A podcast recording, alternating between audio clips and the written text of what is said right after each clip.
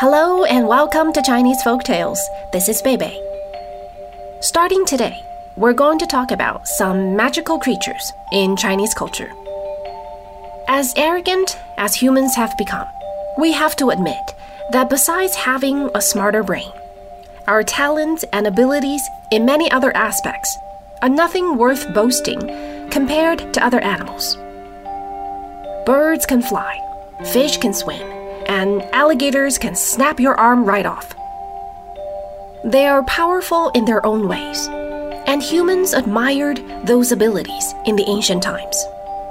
We even combined some of these amazing abilities in fancy ways to create magical creatures to pay our respect to them. For example, the centaur, with its upper body of a human and lower body of a horse. And the sphinx, with its head of a human and the body of a lion. These are creatures of Western creation. In Chinese culture, the most representative magical creature is undoubtedly the dragon, or long in Chinese.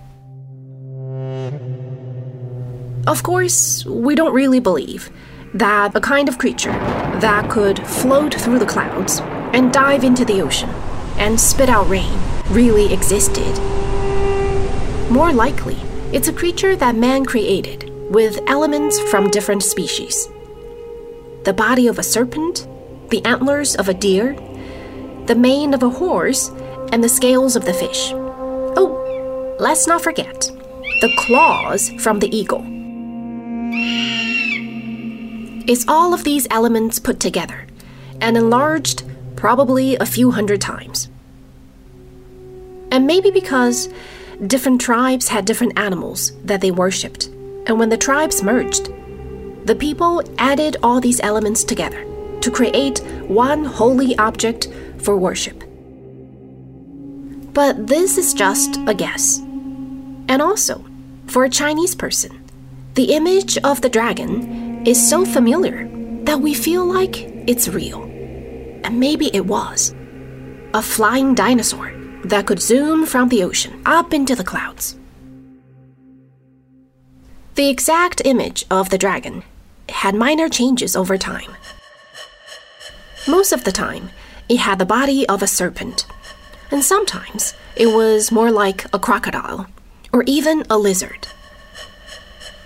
The earliest archaeological finding of the dragon was found in Henan province, dated 6,000 years ago. Not quite exciting as a set of bones. Instead, it was an arrangement of shells in the shape of a dragon, with everything except the horns. It's called the first dragon in China, but the image for the dragon evolved over time. The looks weren't the only thing that evolved. The dragon's identity, or more precisely, what is symbolized, changed over time too. In the ancient times, the dragon appeared mostly as a form of transportation. If you remember, in the earlier episodes, at the end of her life, goddess Nuwa ascended to heaven with two dragons. The Yellow Emperor was also carried to heaven on the back of a dragon. In the story of goddess Xihe and her ten sons, she drove her sons across the sky on a six dragon carriage. So at that time, Dragons were more like fancy horses that gods and goddesses used. There is also an interesting story about someone named Kong Jia who raised dragons. He was one of the emperors during the Xia dynasty, but not a very good one. He thought only of how to have fun. One day, for some reason, two dragons descended from the sky outside the palace one male and one female. This thrilled Kong Jia. He was getting bored with all the other fancy things under heaven, but had never had any dragons for pets. So he asked his ministers Any of you know how to keep dragons? a man named Liu Lei took up the challenge, saying that one of his ancestors raised dragons for Emperor Shun, and he's got the knack for it too. Kong Jia was very happy to see such talents among his ministers, and promptly offered him the job and the dragons to keep. Liu Lei did pretty well in the beginning, but raising live animals can be risky business. You never know what might strike. One day, the female dragon fell sick, and no one had any idea how to treat a dragon, so it died. What to do? This Liu Lei guy was no ordinary soul. Instead of burying it or burning it, he chopped the dragon up into minced meat and made it into a meat sauce. Can you imagine pasta with dragon meatballs? Anyway, Liu Lei presented the meat sauce to Emperor Kongjia, and he happened to like it and wanted more. Only then did Liu Lei get scared. He didn't want to chop up the live one, so he fled overnight. And that's the end of the story, from which we can tell that back in the ancient days, the dragon was a magical creature that people worshipped. Well, at least, most people did. Later, the status of dragon kept rising, especially during the Qin dynasty, when Emperor Qin Shi Huang united China. It was during this time that dragons began to be associated with emperors, but not only for emperors. Back then, according to patterns on clothing, only the clothing of the emperor could have images of the sun, the moon, the stars. So these had the highest status. Ministers, however, could wear gowns with dragons on them. Then, during the Yuan dynasty, about seven or eight hundred years ago, an emperor made a decree that only emperors could wear clothing with the image of dragons. And he also decided that real dragons had five claws, like five fingers. So the ministers, who wanted to keep dragons on their gowns, made theirs with four claws instead. Then, during the Ming and Qing dynasties, the dragon officially became an imperial symbol.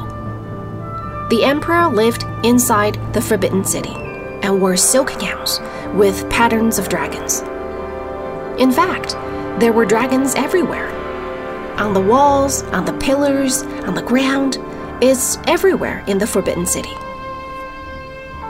The dragon's stern and somewhat frightening image is meant to represent the majesty of the emperor.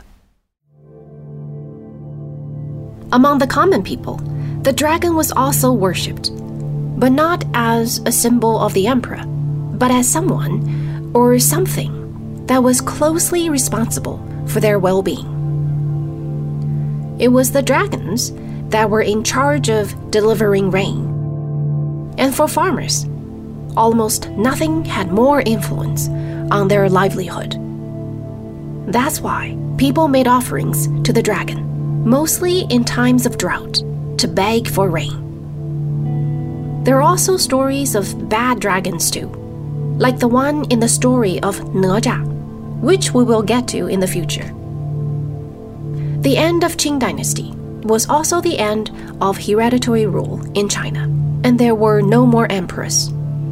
The dragons, however, remained a symbol of the power of emperors, but also kind of a symbol for the Chinese people, who call themselves the descendants of the dragon.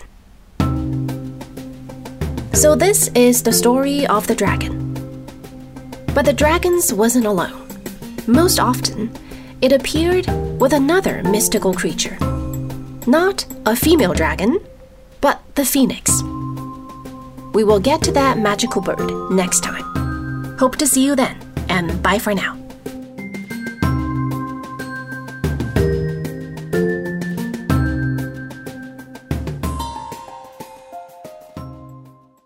This is a China Plus podcast. Special thanks go out to Sanlian Zhongdu for their help in creating the content for this show. If you like the podcast, please give us a rating and be sure to subscribe wherever you listen. If you've got any questions or feedback, please feel free to contact us via email at podcast at cri.com.cn or find us on Twitter, China Plus Pods.